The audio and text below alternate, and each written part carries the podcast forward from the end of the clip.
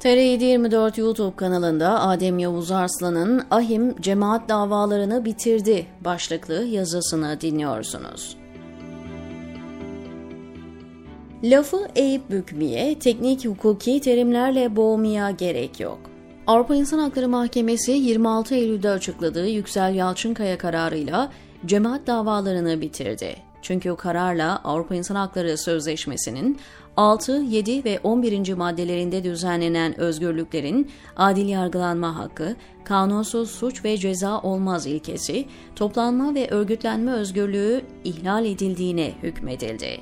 Yani diyor ki ahim, bir kimseyi kafana göre terörist ilan edip keyfine göre milat belirleyip tutuklayamazsın. Davanın seyri, kararın detayları ve bundan sonra izlenecek yolu uzman hukukçular çok kapsamlı bir şekilde açıkladılar. Bu konuda Doktor Gökhan Güneş ve Avukat Nurullah Albayrak'la TR724 özel yayınına konuk olan hukukçuların doyurucu paylaşımları var. Ben daha çok işin siyasi ve sosyolojik boyutuna dikkat çekeceğim. Öncelikle şunu söylemek lazım. Ahim olağanüstü bir şey söylemiyor. Mahkemenin verdiği karar hukuk fakültesi birinci sınıfta okuyan herkesin rahatlıkla vereceği hükümler. Bu yüzden beklenen bir karardı. Ahim'den aksi yönde bir karar çıkması mahkemenin kendini de inkarı anlamına gelecekti. Kaldı ki bu karar büyük daireden çıktı. İçtihat referans özelliği var. İtiraz yolu da kapalı. Zaten Yalçınkaya kararında da Türkiye'deki hukuksuzlukların sistematik olduğunu, yüz binlerce insanın aynı mağduriyetleri yaşadığı açıkça belirtiliyor. Karar metninde yapılan hukuksuzluklar tek tek anlatılmış. Hem de son derece sade ve anlaşılabilir şekilde. Ahim ayrıca Erdoğan rejimine çıkış yolunu da gösteriyor. Gerçi Adalet Bakanı Yılmaz Tunç talihsiz bir açıklamayla karara tepki gösterdi ama siyasi ifadelere çok da anlam yüklememek lazım.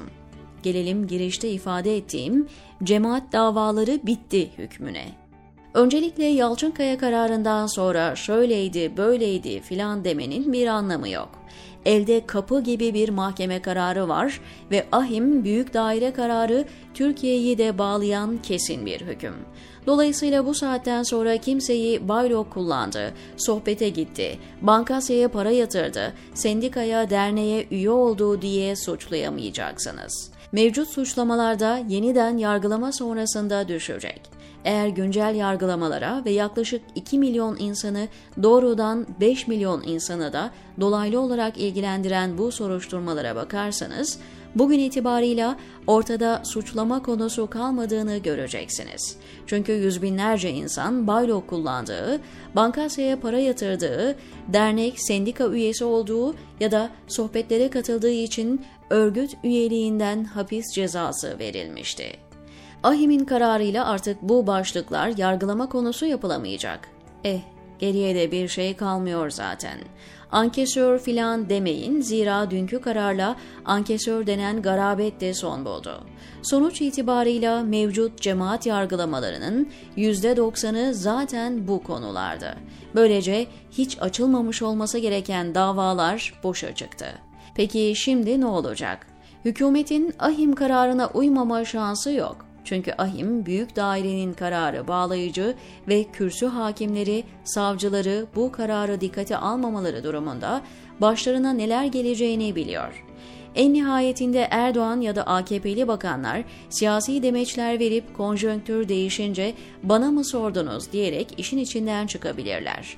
Ancak hukuksuz kararlara imza atan hakim ve savcıların böyle bir şansı olmayacak.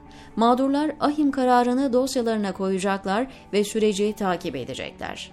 Ancak burada bir gözlemimi not etmeliyim.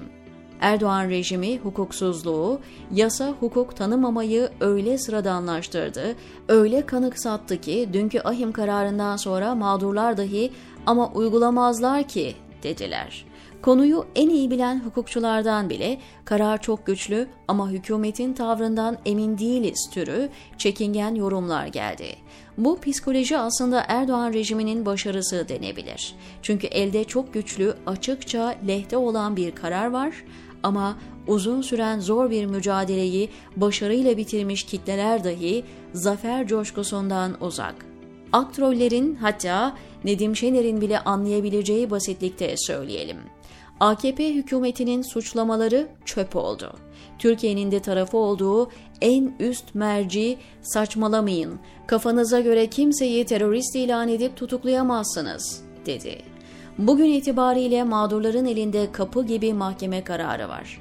O yüzden acaba uygulayacaklar mı türü psikolojilere girmenin bir anlamı yok. Kaldı ki Erdoğan ve AKP kurmayları kuyruğu dik tutma adına hukuki değeri olmayan açıklamalar yapsalar da ahim kararında yer alan sistematik problemin ne anlama geldiğini biliyorlar. Çünkü sistematik problem denilen şeyin tam karşılığı Uluslararası Ceza Mahkemesi'nin yargılama alanına giren insanlığa karşı suçtur.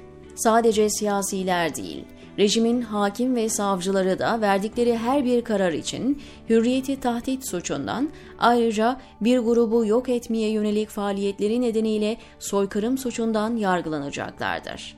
Açıkçası mankurtlaşmış birkaç fanatik dışında kimsenin bu riski göze alacağını düşünmüyorum. Ayrıca unutmamak gerekir ki doğacak tazminatları kararda imzası olan hakim ve savcılara rücu edecekler. Sonuçta her hakim, savcı Okan Bato ya da Yüksel Kocaman kadar zengin değil.